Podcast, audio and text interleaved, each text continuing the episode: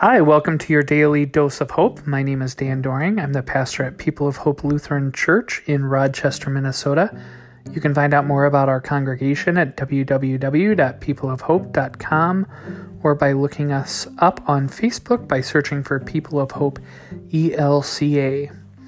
It is the Tuesday after Easter, an Easter that was much different than than years before, and I find myself reflecting on just how much I miss being uh, physically present with the community that I serve.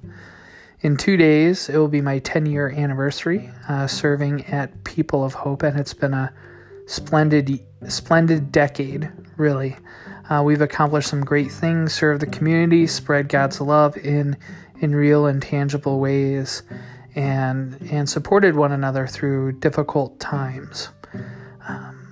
And I really miss them. I miss I miss the folks that I'm gathered with.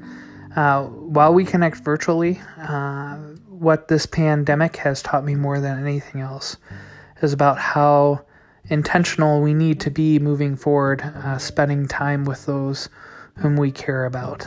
I know I've learned this powerful lesson, uh, and I would encourage you um, as we start to transition to life back as normal uh, whenever that is, uh, to think about the intentional time you spend with those you love.